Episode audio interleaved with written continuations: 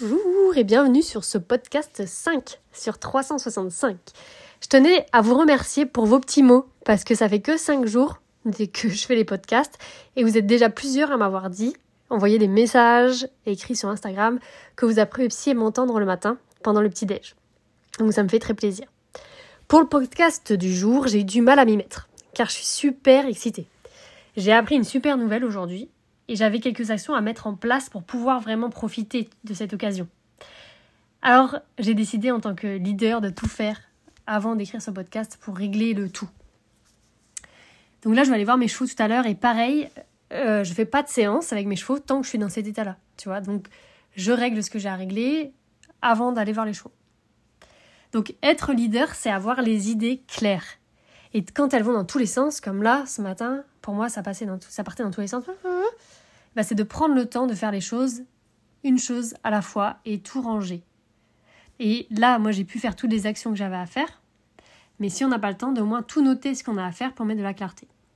Dans l'approfondissement couché que j'ai créé, que je suis toujours en train de créer d'ailleurs dans l'Académie bienveillante du cheval, j'ai demandé aux étudiants, donc lors de la semaine 10 de cet approfondissement, de réaliser un exercice. Il s'agissait de prendre une sous-étape d'une étape du coucher et de la diviser en sous-sous-étapes et diviser ces sous-sous-étapes en sous-sous-sous-étapes, etc. Et en fait, on peut remonter comme ça euh, très loin.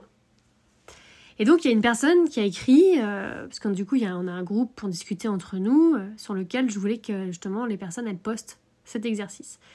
Et elle écrit que c'était super dur, qu'elle n'y arrivait pas, et qu'elle se sentait pas bien, et qu'elle avait même un peu de tristesse, quoi. Parce que vu qu'elle, voilà, elle se sentait pas bien, elle n'arrivait pas du tout. moi, ce que je lui ai dit, je lui ai dit, écoute, déjà, commence ton schéma, écris quelque chose et montre-moi le début. Et donc, elle me fait, elle me montre le début, le début était vraiment prometteur. Et donc, moi, je lui ai juste dit, bah écoute, maintenant, tu découpes encore plus. Et donc, elle a réussi à tout ranger et à trouver par elle-même les sous-étapes possibles. Donc, moi, je ne cherchais pas de bonnes réponses particulières. Je voulais juste qu'elle prenne confiance en sa capacité de réflexion et en sa capacité de trouver une solution. Elle est dans l'académie, elle connaît des choses. Et donc je voulais qu'elle se rende compte de tout ce qu'elle connaît et qu'en plus elle est capable d'aller prendre tout ce qu'elle connaît pour les ranger d'une manière unique, sa façon d'elle de ranger les choses et de trouver donc une solution. Donc l'étape à décortiquer était la suivante. Le cheval qui plie sa jambe avec la tête en bas. Et donc, comment je fais si mon cheval ne baisse pas la tête? Et bien là, tu peux créer une branche. Branche 1, bah par exemple, je peux faire du leadership soutenant pour changer son focus, pour l'apaiser. Parce que s'il baisse pas, c'est peut-être qu'il est contracté. Branche 2, bah je vérifie en tirant sur, euh, sur la longe par exemple s'il y a une résistance ou pas. Et donc là, dans cette branche 2, tu peux aussi faire deux branches. S'il y a une résistance, je fais ça. S'il n'y a pas de résistance, je fais ça. Et après, tu peux aussi prendre du coup des branches sur, bah, s'il y a une résistance et que j'ai fait ça, qu'est-ce que je vais faire là? Si ça, ça marche pas non plus, etc. Et ça, et en fait, tu décortiques comme ça. Et là, tu te rends compte à quel point, finalement, tu sais comment faire si jamais ça marche pas. Si le cheval il fait pas, qu'est-ce que j'ai comme outil, qu'est-ce que je sais faire qui me permet de? Et donc, tous les étudiantes qui ont fait cet exercice, pour l'instant, il n'y en a que 3 qui l'ont fait sur les 30. Donc comme quoi ça montre que ça demande un effort de le faire, alors que d'habitude euh, elles ont tendance à faire leurs exercices très vite.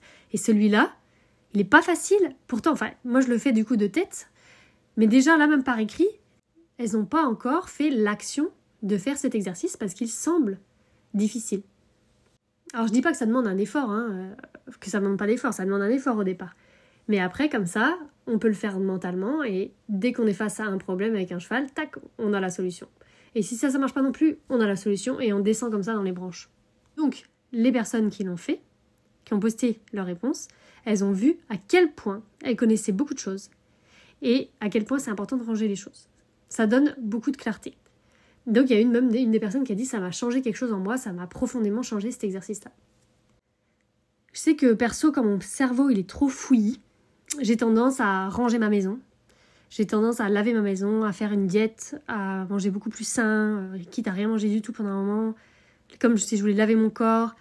Ouais, je lave tout autour de moi.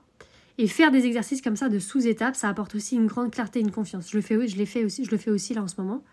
pour euh, ranger des choses qui. Ou quand je vois il y a beaucoup beaucoup de choses, par exemple dans l'académie, il y a énormément de choses, il y a des choses que je veux faire évoluer, il y a des choses que je suis en train de transformer à certains endroits, etc. Couper en deux l'académie pour la vendre en deux parties, parce que du coup là, il y a tellement de choses dans l'académie que de la vendre en une partie, ça commence à devenir trop énorme. Et euh, du coup, je veux pouvoir vendre une partie, que les gens ils ont le temps de faire la première partie, ensuite prendre la deuxième partie, etc. Et du coup, bah pareil, je range tout, je classe tout, je fais des étapes, sous-étapes, qu'est-ce que je veux dire à tel endroit, vers où ça va, nanani nanana. Bilan, la même personne donc dont je parle, qui était triste hein, au départ, elle a pris un coaching avec moi. Donc un jour après ou deux jours après, je crois, son exercice. Euh, et bah, du coup, moi, en la suivant, là, en la regardant dans le coaching, et bah, j'ai vu une différence entre le dernier coaching et celui-là. Et j'ai vu vraiment une clarté dans ses gestes. Et elle a mis à peine 20 minutes à, débloquer le problème. Et en fait, j'ai senti une assurance chez elle que j'avais pas senti avant. Et c'est pas la même personne qui disait que euh, ça avait changé quelque chose. Donc même elle, ça a changé aussi quelque chose. Donc voilà pour ce petit partage d'aujourd'hui. Sur ce, moi je vais aller fêter et sortir ma joie. Je pense que je vais aller courir, tu vois, courir avec mes chevaux, partir à fond et tout ça, tu vois, vraiment un truc simple pour pouvoir un peu m'éclater. Je vais mettre de la musique, enfin voilà, parce que je me sens hyper joyeuse et j'ai envie, tu vois, de, de profiter de cette joie-là. Et, et voilà, ça fait du bien de se sentir aussi comme ça. Donc belle journée à toi et à demain pour un nouveau podcast.